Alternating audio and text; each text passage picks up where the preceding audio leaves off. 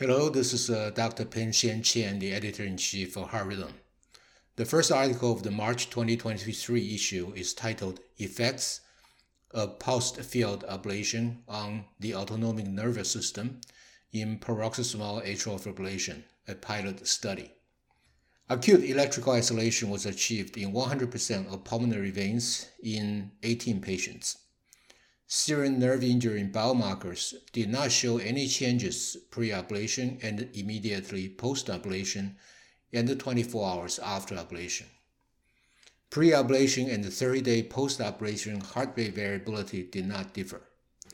Post-ablation diffusion-weighted imaging revealed no acute cerebral microembolus events. Moreover, there were no other procedure-related complications the eight months Kaplan Meier estimate of freedom from arrhythmia was 83 plus minus 9%. The authors conclude that PFA does not induce nerve injury during pulmonary vein isolation for paroxysmal AF. The next paper is Ultra Micropathological Study of Non-Thermal Irreversible Electroporation on the Esophagus. The parameter combination of 2000 vert volt per centimeter multiplied by 90 pulse output was directly applied to the esophagus in 60 New Zealand rabbits. The procedure predominantly triggered apoptosis of esophageal cells shortly after electroporation. Since the tissue structural framework was preserved, esophageal cells could regenerate through self replication within four weeks. A complete anatomical repair can eventually be achieved through structural remodeling, and no lumen stenosis, ulcer, or fistula was observed in the ablated segment.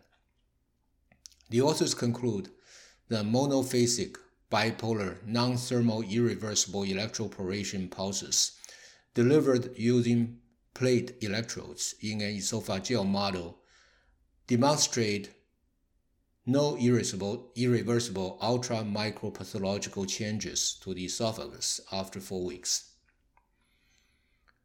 Up next is electrocardiographic P terminal force in lead V1, its components, and the association with stroke and atrial fibrillation or flutter.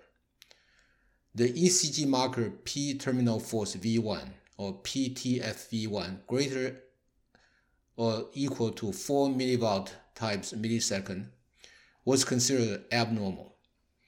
Patients with uh, abnormal PTFV1 were stratified into tertiles based on duration and amplitude values.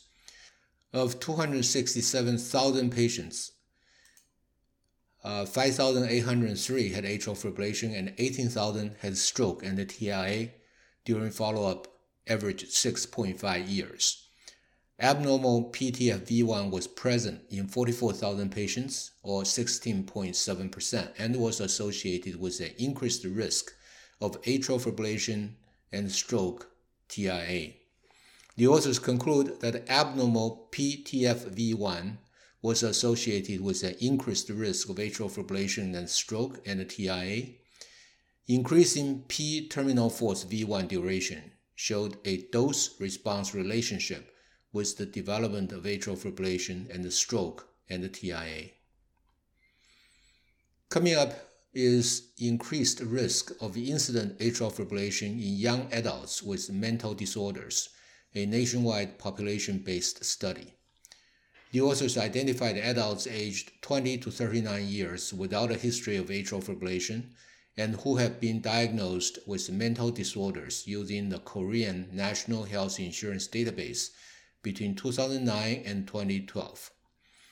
A total of uh, 6,576,000 uh, subjects were included. Among the total population, 10% had mental disorders. During the follow up period, 8,932 incident atrial fibrillation events occurred. Patients with mental disorders showed a higher AF incidence than did those without. The authors conclude that young adults diagnosed with mental disorders have a higher risk of instant atrial fibrillation. That article is followed by one titled Epicardial Ablation of Refractory Focal Atrial Tachycardia After a Failed Endocardial Approach. Among 186 consecutive patients undergoing ablation of for 198 focal atrial tachycardias, epicardial mapping and uh, ablation via a percutaneous subxiphoid approach were attempted in 10 patients because of a failed endocardial ablation. All fast atrial tachycardias were successfully eliminated by ablation at the epicardial earliest activation site. The authors conclude that epicardial mapping and ablation can be considered as an effective and safe option for fast atrial tachycardia resistant to endocardial ablation. The next one is the association of interventricular activation delay with clinical outcomes in cardiac resynchronization therapy. The purpose of this study was to assess the association between interventricular delay and the clinical outcomes in CRT patients implanted with quadripolar left ventricular leads. A total of 581 patients had complete RV LV delay data. Predict, uh, predictors of long RV-LV delay included female sex, left bundle branch block, and a QRS duration of greater than 150 milliseconds. Survival free of the primary outcome at 18 months follow-up was 87% in the long activation delay group compared with 77% in the short delay group. The authors conclude that among CRT patients with quadripolar LV pacing leads, longer baseline interventricular activation delay was significantly associated with the composite endpoint of all-cause mortality and heart failure hospitalization. Coming up is outcomes of leadless pacemaker implantation following transvenous lead extraction in high-volume referral centers, real-world data from a large international registry. Of the 1,179 patients enrolled, 15.6% underwent a previous transvenous lead extraction. During a median follow-up of 33 months, pacemaker-related major complications and all-cause mortality did not differ between the extraction groups and the de novo implantation group. Pacing threshold was higher in the transvenous lead extraction group at implantation and during follow-up, with very high pacing threshold patients being more represented than in the de novo implantation group. The authors conclude that leadless pacemakers showed a satisfactory safety and efficacy profile after transvenous lead extraction. Better electrical parameters were obtained when leadless pacemaker were implanted at a different RV location than the one where the previous transvenous RV lead was extracted. The next paper is a comparison of data quality and monitoring completion rates between clinic and self-applied ECG patches. Since the onset of the COVID-19 pandemic, the use of direct-to-patient self-applied ECG patch has substantially increased. Among the 29,000 ECG patch prescriptions, the COVID self-applied group had a lower return rate than did clinic-applied group. The COVID self-applied group demonstrated a lower mean percentage to analyzable time than did clinic-applied groups. The authors conclude that self-applied ECG patches were returned at a lower rate and had a statistically lower percentage of, of analyzable time than clinic-applied patches. However, there were no differences in wear time and in analyzable time between groups. Up next is a panel of blood biomarkers unique to sudden cardiac arrest. The purpose of this study was to identify biomarkers of sudden cardiac arrest obtained close to the sudden cardiac arrest event. 20 cases, survivor of sudden cardiac arrest, and 40 agent 6 matched controls were compared with a replication analysis of 29 cases matched to 57 controls. Patients had a mean age of 58 years. A total of 20 biomarkers differentiated sudden cardiac arrest from coronary artery disease. The top identified biological processes involved the extracellular matrix, coagulation cascades, and platelet activation. The authors identified a panel of novel biomarkers specifically associated with sudden cardiac arrest. These biomarkers could have mechanistic significance and potentially enhance the clinical prediction of sudden cardiac arrest. Coming up is timing of ICD implantation in patients with cardiac laminopathies, external validation of LMNA risk ventricular tachyarrhythmia calculator. The authors included 118 patients with non-missense LMNA variants. 23 patients, or 19%, experienced uh, ventricular tachyarrhythmia during 6.1 years of follow-up. AV block and reduced left ventricular ejection fraction were independent predictors of ventricular tachyarrhythmias, while non-sustained VT, male 6, and non-missense LMNA variants were not.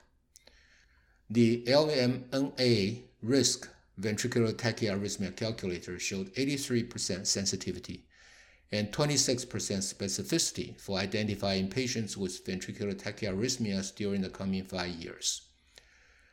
The calculator overestimated arrhythmia risk in patients with mild and moderate phenotype, particularly in men. The authors conclude that validation of the LMNA risk ventricular tachyarrhythmia calculator showed a high sensitivity for subsequent ventricular tachyarrhythmias. Frequent re-evaluation of risk was necessary to maintain the sensitivity of the model. Up next is high-resolution mapping of reentrant atrial tachycardias, relevance of low bipolar voltage. The purpose of this study was to evaluate the diagnostic performance of voltage thresholds for identifying regions of slow conduction during reentrant atrial tachyarrhythmias. 30 bipolar voltage and activation maps created during reentrant ATs were analyzed. They found that voltage and conduction velocity were moderately correlated. Bipolar voltage predicts regions of slow conduction with an area under the receiver operating characteristic curve of 0.733. A threshold of 0.5 millivolt had 91% sensitivity and 35% specificity for identifying slower, uh, slow conduction. The authors conclude that the widely used bipolar voltage amplitude thresholds to define abnormal and scar tissue in atria are respectively sensitive and specific for identifying regions of slow conduction during reentrant ATs. However, overall, the association of, of voltage and conduction velocity is modest. No clinical predictors of AT circuit dimensions were identified. The next one is alert driven versus scheduled remote monitoring of implantable cardiac defibrillators, a cost consequence analysis from the TRUST trial. The authors constructed a decision analytic Markov model to estimate the costs and benefits of three strategies over a two year time horizon from the perspective of the US Medicare uh, payer. Mean cumulative follow-up costs per patient were 12,688 in the in-person evaluation group, 12,001 in the remote patient monitoring con uh, conventional group, and 11,011 in the remote patient monitoring alert group. The authors conclude that alert-driven remote patient monitoring was economically attractive and if uh, patient outcomes and safety are comparable to those of uh, conventional RPM, may be the preferred strategy for ICD follow-up. The next article is a contemporary review titled Pharmacological Prevention of Recurrent Vasovagal Syncope, a systematic review and network meta-analysis of randomized controlled trials. The authors conclude that the midodrine was the only agent shown to be re, uh, to reduce spontaneous syncopal events. Fluoxetine also seems beneficial but should be studied further in randomized clinical trials. This network meta analysis did not find evidence of the efficacy of any other medication. The, that review is followed by a creative concept paper titled Wave-Tail Mapping to Guide Ablation Therapy for Ventricular Arrhythmias. The authors propose that ventricular repolarization assessment by mapping has a major potential adjunct role in determining critical and vulnerable VT sites and provides the uh, impetus to develop wave-tail mapping. This issue of the journal also has two research letters. The first is titled Alert Notifications During Automatic Wireless Remote Monitoring of ICDs Load, Characteristics, and Clinical Utility. The authors present an alert suite that generates minimal volume but with high clinical actionability while preserving patient safety. This guidance to device clinics is especially important when remote management is applied for alert based follow up. The second one is titled Feasibility of Unshielded Portable Magnetocardiography Insights from the Magneto SCD Trial. The authors report that unshielded magnetocardiography is feasible in real world hospital settings. These findings provide a breakthrough in the widespread implementation of magnetocardiography in clinical practice. We have an in memoriam for Dr. Frank Marcus, a pioneer in cardiac electrophysiology. His many contributions to the field of cardiac EP will forever be remembered. I hope you enjoy this podcast. For Heart Rhythm, I'm the editor in chief, Dr. Peng-Sheng Chen.